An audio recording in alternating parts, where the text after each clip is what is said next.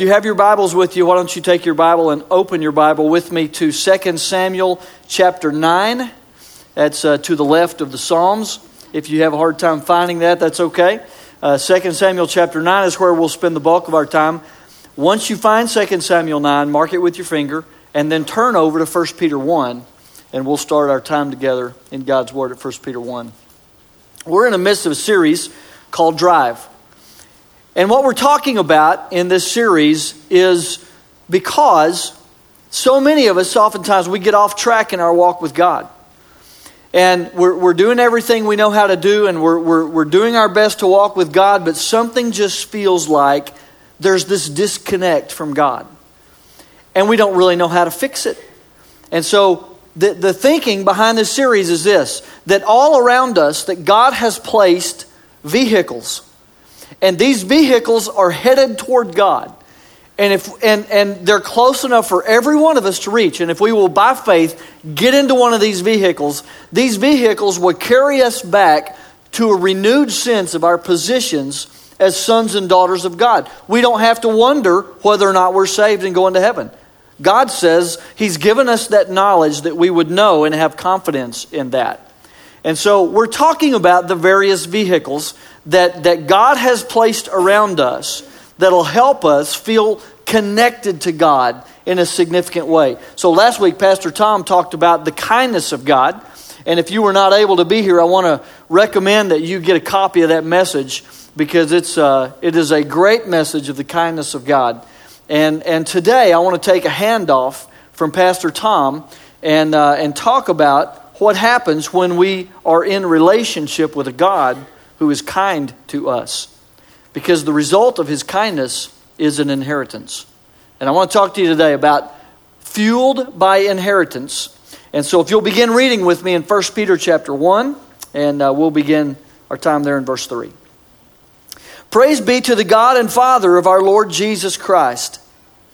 In his great mercy, he has given us new birth into a living hope through the resurrection of Jesus Christ from the dead, and into an inheritance that can never perish, spoil, or fade, kept in heaven for you, who through faith are shielded by God's power until the coming of the salvation that is ready to be revealed in the last time.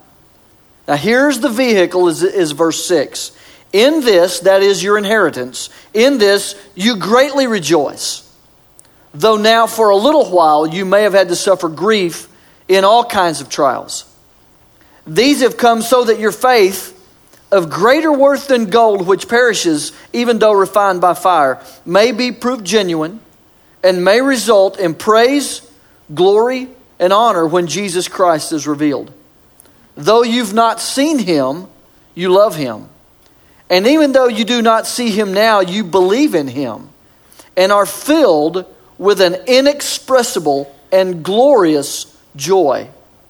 For you are receiving the goal of your faith, the salvation of your soul. Now, I want to highlight for you verse 4. This inheritance that God has already given to you, it is your possession kept in heaven for you. And here's what Peter says about it it can never perish, it can never spoil, and it will never fade. It belongs to you now. And because your enemy knows he cannot take it away from you, the only thing that he can do is one, cause you to doubt that it's true, two, distract you with temporary things, or three, make you think that it is small compared to what you're going through now. Well, let, let, me, just, let me just tell you today this inheritance belongs to you right now. And it's a big deal. It's a big deal. In fact, the reason God chose to make your inheritance known to you now is so that it becomes a vehicle that carries us to God when we're weak. And it's always a reminder that you are loved in heaven. Fact, I want you to say that with me. The Southlake campus, say this with me. I am loved in heaven. Say that with me. I am loved in heaven. Say it again. I am loved in heaven. It's really true, you know. That really is true. You're loved in heaven. I want to prove that to you. 2 Samuel chapter 9. If you go ahead and flip over there. 2 Samuel 9, it's a short chapter. We're going to read the whole thing in just a moment because it is a spectacular story. The truth really is stranger than fiction sometimes. And what we're going to read right now is, is a very magnificent truth about the heart of God. Let me, let me set the context for you. Saul was the king of Israel. His son Jonathan and David were best friends. Saul and Jonathan were killed in battle by the Philistines, and so David gets anointed king over Israel. Well, years later, he's been the king for a long time. And one day he wakes up and he asks this question 2 Samuel 9, beginning in verse 1. David asks, Is there anyone still left of the house of Saul to whom I can show kindness for Jonathan's sake? Now there was a servant of Saul's household named Ziba. They called him to appear before David, and the king said to him, Are you Ziba? Your servant, he replied. And the king asked, Is there no one still left of the house of Saul to whom I can show God's kindness? Ziba answered the king, There is still a son of Jonathan. He is crippled in both feet. Where is he? the king asked. And Ziba answered, He is at the house of Machir, son of Ammiel, in Lo Debar. Now, let me tell you what's happened here to, with, with this part of the story because it's highlighted in another place in Scripture instead of, instead of this chapter. Jonathan, David's best friend, had a son named Mephibosheth. We're going to meet him in just a moment. Well, when Saul and, and, and, his, fa- and his son Jonathan were killed in battle, the nurse that was responsible for Mephibosheth picked him up in order to keep him safe, picked him up and began to run with him in order to get him out of harm's way. Well, she ran so fast that she tripped. And she was carrying little five year old Mephibosheth. And she fell on top of him, and his feet were permanently crippled in that accident. That's what's happening here. And so David hears about him. In verse 5, David had him brought from Lo-debar, from the house of Machir, son of Ammiel. When Mephibosheth, son of Jonathan, the son of Saul, came to David, he bowed down to pay him honor. David said, Mephibosheth, your servant, he replied. David said, Don't be afraid. Let me tell you why David said, Don't be afraid. Because whenever a, a new king rose up, it was common practice that they would all go hunt down and find the ancestors of the former king and annihilate them. So there would never be anyone from the former monarchy who could rise up and command the armies and come back and take, retake possession of the kingdom. And so Mephibosheth, he's found. And he thinks, today I'm going to die. And so he comes in your servant, he replies, David said, Don't be afraid. Imagine the look on his face. For I will surely show you kindness for the sake of your father, Jonathan. I will restore to you all the land that belonged to your grandfather Saul, and you will always eat at my table. Mephibosheth bowed down and said, What is your servant? That you should notice a dead dog like me. Then the king summoned Ziba, Saul's servant, and said to him, I have given your master's grandson everything that belonged to Saul and his family. You and your sons and your servants are to farm the land for him and bring in the crops so, so that your master's grandson may be provided for. And Mephibosheth, grandson of your master, will always eat at my table. Now Ziba had 15 sons and 20 servants. And then Ziba said to the king, Your servant will do whatever my lord the king commands his servant to do. So Mephibosheth ate at David's table like one of the king's sons. Mephibosheth had a, a, a, young son named Micah, and all the members of Ziba's household were servants of Mephibosheth. And Mephibosheth lived in Jerusalem because he always ate at the king's table, and he was crippled in both feet. It's a great story. And I believe today that if you and I could take a drive with Mephibosheth, that I believe that there, there's a lot he would say to us, but I want to highlight three things specifically. And the first is this your identity is greater than your brokenness. Your identity is greater than your brokenness. You know, the truth is, all of us, in some way, like Mephibosheth, are crippled. In some way. And I, and I want to I want to tell you today that I have really struggled with how to communicate this. And the reason why is because I don't know what it's like to be crippled physically. I don't know what that's like, and I don't want to come across as insensitive to those who suffer physically that way, the way Mephibosheth did. But I know that all of us are crippled in some way. In fact, at David's table, there sat two people who were crippled. One was Mephibosheth, the other was David. Because two chapters later, David committed adultery with Bathsheba and killed her husband trying to cover the whole thing up. How many of you know that's crippled? One, one you could see, the other you couldn't because it was hidden in his heart. But I know this every one of us today are crippled in some way. And what most of us do is we identify ourselves by our weaknesses. That, that's, that's, in fact, when, when someone looked at Mephibosheth, they knew two things about him. One, he couldn't walk. But two, his grandfather used to be the king. Used to be.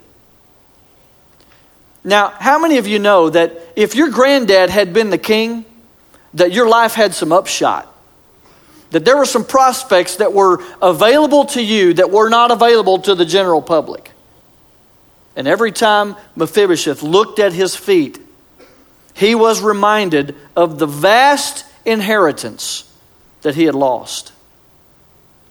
He identified himself by his brokenness. In fact, he says this in verse 8. He says, Who am I that you should even notice a dead dog like me? Now, as soon as he said that, there was something inside of David that just it just went off. Because David had said these very words before. Remember when David goes up to the hill to kill Goliath? And he hears Goliath come out and just curse God's people. And David said, What'll be done for the guy that kills that brute? Well, you'll be made rich, you'll be made famous, and you get to marry the king's daughter. And so David kills Goliath. And in 1 Samuel 18 18, Saul brings his daughter to David. And David said this Who am I? And what is my family or my father's clan in Israel that I should become the king's son in law? And Saul took his daughter and gave his daughter to someone else to marry. Well, it wasn't until years later when David became the king that David realized, Who am I? is a good question. It's just not the first question. Who am I is the second question. Who is God is the first question. And who is God is a whole lot better question. Let me just, I want to, I want to give you some breaking news today. Your friends may not, may not have the heart to, or the courage to tell you this, but I love you. And I'm going to tell you something that's true about us. We are far more obsessed with ourselves than we are obsessed with God. And that's the truth. We identify ourselves by how broken we are. Well, he, he's an alcoholic. She's divorced. He's an ex con. She's unemployed. And on and on and on the list goes of our brokenness. And in fact, we even come before God and we say, God,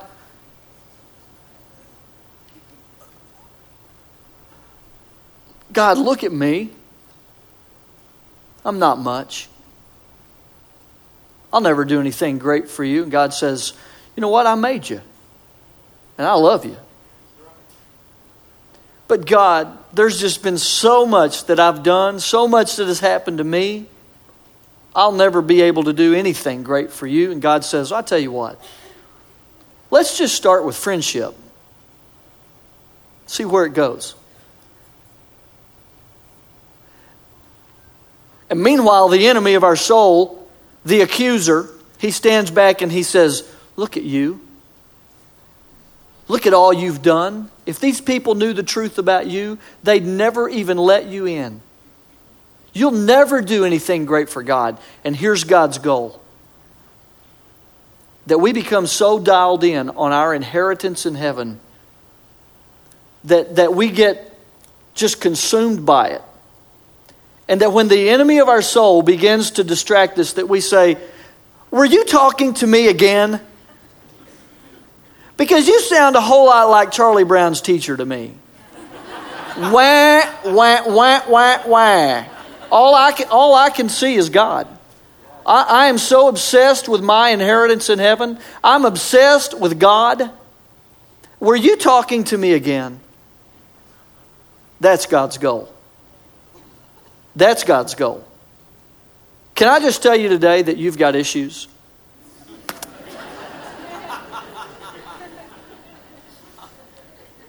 And God's not distracted by those because He loves you. You're a whole lot more distracted by your issues than God is. That's really the truth. In fact, David essentially said, You know, Mephibosheth, when I look at you, I don't see a dead dog. I see royalty. I see the heir of a vast inheritance. And you can almost see.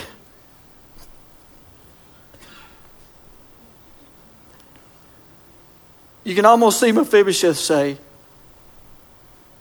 Dead dog, royalty. Dead dog, royalty. I, I think I like yours better. Can I just give you some free counsel today? Don't disagree with the king. Don't disagree with the king. His opinion matters more than, you, more than yours does. His opinion about you matters more than yours does. Here's the second thing I believe Mephibosheth would say to us is this is that God is not disabled by your brokenness. He's not disabled. If we were honest today, most of us would say that, that because we are crippled in many ways, that life just has not turned out the way we thought it would. You remember when you were in high school or college and you start thinking about life in your 30s and in your 40s and your 50s and your 60s and you just you start wondering what will I be like as an old man? What will I be like as an old woman? Here's the way I want my life to go. And then we get into life and life begins to happen. And there's a business failure and some of us go through divorce, tragedy, accidents, loss, brokenness, and we think, you know what? This is not going the way I thought. This thing's not turning out the way I planned for it to. Can I just tell you why that is? Because you're crippled. Crippled. I want to give you four ways, at least four, but I want to give you four today that all of us are crippled. Number one is what I want to just call weakness. All of us are weak in some areas. Some of our weakness is permanent, some of it's temporary things, things we can actually improve on. I'm convinced most of it's relational in nature. But, but let me tell you another thing I've learned. Most people who have difficulty handling finances it's not because they have a wicked heart, it's because they've never been taught. And if that's you, call our stewardship ministry. Let us help you with that. But the point of, of having a weakness, it just says, today, I can't do better than I'm doing today. It's just an area of, weakness for me. Here's the second way that all of us are crippled It's what I want to call, the, actually, the Bible calls it iniquity. Iniquity. An iniquity is an inward bent towards some sin. It's not the same thing as sin. And if, if you read the NIV, which I do, the NIV wrongly uses these two words interchangeably. But in Hebrew, there are two different words. The, the sin is the external part that, that people can see. The iniquity is the inward thing that makes us hungry for whatever that sin is. And here's what God said in the giving of the Ten Commandments. Exodus 20, verse 5, he says, For I, the Lord your God, am a jealous God, visiting, here it is, the iniquity of the fathers upon the children to the third and fourth generations of those who hate me, but showing mercy to thousands, to those who love me and keep my commandments. The sin is the external part, the iniquity is the inward part. Think about it this way Think about a young man growing up in a house where his father didn't know how to handle stress. And so the way he handled it was with alcohol. Well, the only way this little boy knows how to handle stress now is with some addictive behavior. And it could be drugs, it could be alcohol, it could be work. But the addictive behavior is the iniquity on the inside. It may have a whole lot of different results on the outside, but everybody's got some iniquity. Everybody does. Here's the third part the third way that all of us are crippled is physical. Just simply something wrong in your body. As I was getting ready for this message, I counted seven or eight just personally. Just, you know, stuff that is just not right in my body. And, and that's just the ones that I know about. Now, listen, I'm believing that God's going to heal all of it. But right now, I need God. And there are worse places that a person could be than that, right? Here's the fourth way that we're all crippled. It's what I want to just call inherent. Inherent. Here's what I mean by that it's built in by God. It's built in. We all want to be the total package. The guru. You, need, you got a need, you come to me because I got it all. All of us want to be that way. We want to live life without any disabilities. But there are gifts and abilities that God left out of you and me on purpose, by design. 1 Corinthians 12 says that in the body there are many gifts. There's some hands, there's some feet, there's some eyes, there's some ears. You, you realize that, that, that we, we in the Western church have so exalted the gift of eloquence that we have basically acted like all the rest of the gifts in the body are secondary to this primary gift. It's just not what the Bible says. In fact, the most powerful people in Scripture couldn't speak well. You know, Moses stuttered. Paul was not eloquent. But they took Paul's handkerchief to the sick, and, and sick people got up healed. That's a pretty good trade to me. Let me tell you something. In the very place that God has called you, God will disable something important that you think you need so that you see your need for Him. It's just the way God does it. And when Paul got a revelation of this, he wrote these words in 2 Corinthians 12, beginning in verse 7. He says, To keep me from becoming conceited because of these surpassingly great revelations, there was given me a thorn in my flesh, a messenger of Satan to torment me. Three times I pleaded with the Lord to take it away from me, but he said, my grace is sufficient for you, for my power is made perfect in weakness. Therefore, I will boast all the more gladly about my weakness. Here it is, so that Christ's power may rest on me.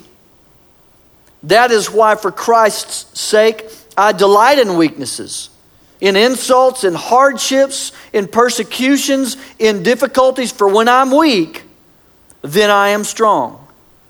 God sees our brokenness as an opportunity to show us how much He loves us. And the crippleness that Mephibosheth suffered with made room for God to enter in and demonstrate how much He loved him. God wasn't disabled just because Mephibosheth was. And you need to know that God is not disabled just because you are either. God's not disabled. The way you and I deal with our weakness is as much an indicator of our success as the way we deal with our strengths. God says to you today, why don't we just start out with friendship? See where it goes. Here's the third thing I believe Mephibosheth would say to us is this God is not ashamed of your brokenness. He's not ashamed of your brokenness. Some of you really need to hear this. God's not embarrassed by you. He's not ashamed of you. He's not just tolerating your presence. And He's not waiting for a legal reason to do away with you. He loves you. He loves you. And I want to show you something very profound that took place in the life of Mephibosheth. 2 Samuel uh, chapter 5, beginning in verse 6. Look what happened here. This is when David was ruling in a little town called Hebron, and Jerusalem was not yet the throne of Israel. This is when it became the throne of Israel. Uh, chapter 5, verse 6. The king and his men marched toward Jerusalem to attack the Jebusites who lived there. The Jebusites said to David, You will not get in here. Even the blind and the lame can ward you off. They thought David cannot get in here. Nevertheless, David captured the fortress of Zion, the city of David. On that day, David said, Anyone who conquers the Jebusites will have to use the water shaft. And then he digs at him a little to reach those lame and blind who are David's enemies. That is why they say, the blind and lame will not enter the palace. Now it became a saying. And this grew into a national proverb. The blind and lame will not enter the palace. And they were not allowed in. Ever. For any reason, they were not allowed in. And you compound that with the fact that it's actually in the law in Leviticus 21, verse 18, no man who has any defect may come near. No man who is blind or lame, disfigured or deformed, no man with a crippled foot or hand. Now imagine David's surprise when he learned that Mephibosheth was crippled. Without a second thought, he sent for the son of his best friend Jonathan. And he had him brought in so that he could welcome him, his family. Here's the reason why. Before Mephibosheth was ever hurt, David made a covenant. Here's the covenant 1 Samuel 20. This is Jonathan, Mephibosheth's father, speaking. He says to David, But show me unfailing kindness like that of the Lord as long as I live, so that I may not be killed and do not ever cut off your kindness from my family. Not even when the Lord has cut off every one of David's enemies from the face of the earth. David had a covenant with Mephibosheth's father, Jonathan. And it, listen, it was a covenant of kindness. That is why twice in 2 Samuel 9, the chapter we read a moment ago, twice David says, Is there anyone left of the house of Saul that I can show kindness to for Jonathan's sake. It was a covenant of kindness.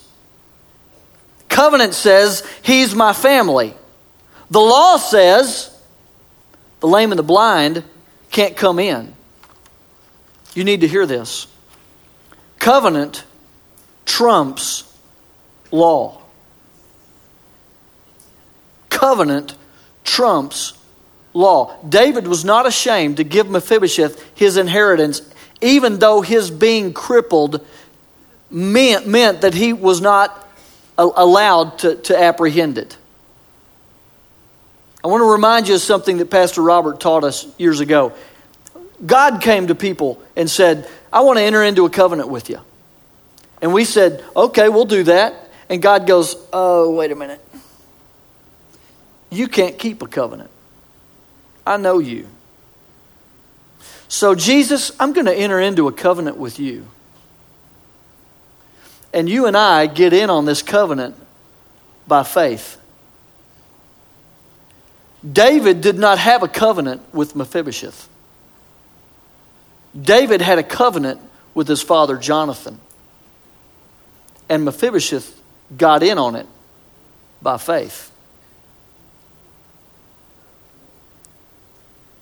Your inheritance in God is not determined by your ability to sufficiently do. Mephibosheth never killed a giant, could never lead an army in battle. The only thing he could offer David was friendship. That's it.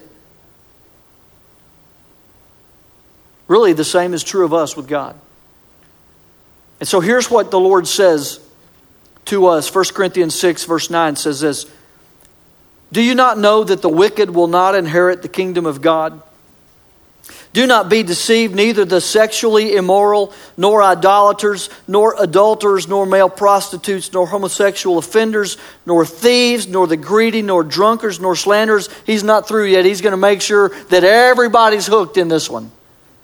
Nor swindlers, nor will inherit the kingdom of God. And if you ever get verse 11, God will get you. And that is what some of you were but you were washed. You were sanctified. You were justified in the name of the Lord Jesus Christ and by the Spirit of our God. When David gave Mephibosheth his inheritance, it was not an act of property management, it was an act of kindness because he loved him. You need to understand this. God is not ashamed to place his name at stake in your inheritance. In fact, the name Mephibosheth means to cast away shame. We all walk around with, with baggage, we carry it around. The covenant we have with God is a covenant of kindness. Think about every time Mephibosheth came to David's table, and he pulled himself up. His feet were covered by the inheritance that David gave back to him. That's you. That's you. I want you to bow your heads, close your eyes. I want to talk to you just for a second. Because I really believe that right now that there is in the house a breaking off of shame from people. You may have done some things in your past that you hope nobody ever finds out about. And somewhere deep in your heart, you know God knows. I can keep secrets from people, but I can't keep secrets from God. And you know God knows. And there's a, just a little bit of a fear, maybe a great fear. You know, I want my kids to go on with God, but for me, I'm disqualified because I know what I've done. And the Lord comes today to say, I'm going to cover that. I'm going to cover what makes you ashamed. And I'm going to break that shame off of you today in Jesus' name. So, in just a moment, we're going to pray. We want to pray for you. As soon as I pray, we're going to stand up. Our altar ministry team is going to come down to the front. You don't have to be a member of Gateway Church to receive prayer today. In fact, we're not even going to ask you to join the church. Our, our sole priority here is to minister the love and the Word of God to you today. And if we can do that, we'd be honored to do that. I want you to turn your heart to God right now. And just ask Him, God, is there anything between me and you that we need to deal with today? Father, thank you today for your goodness. Thank you today.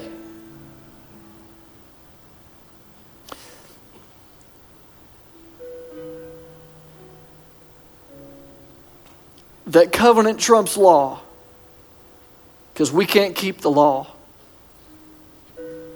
God, it's our delight to walk in covenant friendship with you. And thank you today that you extend a hand of, of kindness to us and say, let's just be friends and see where it goes.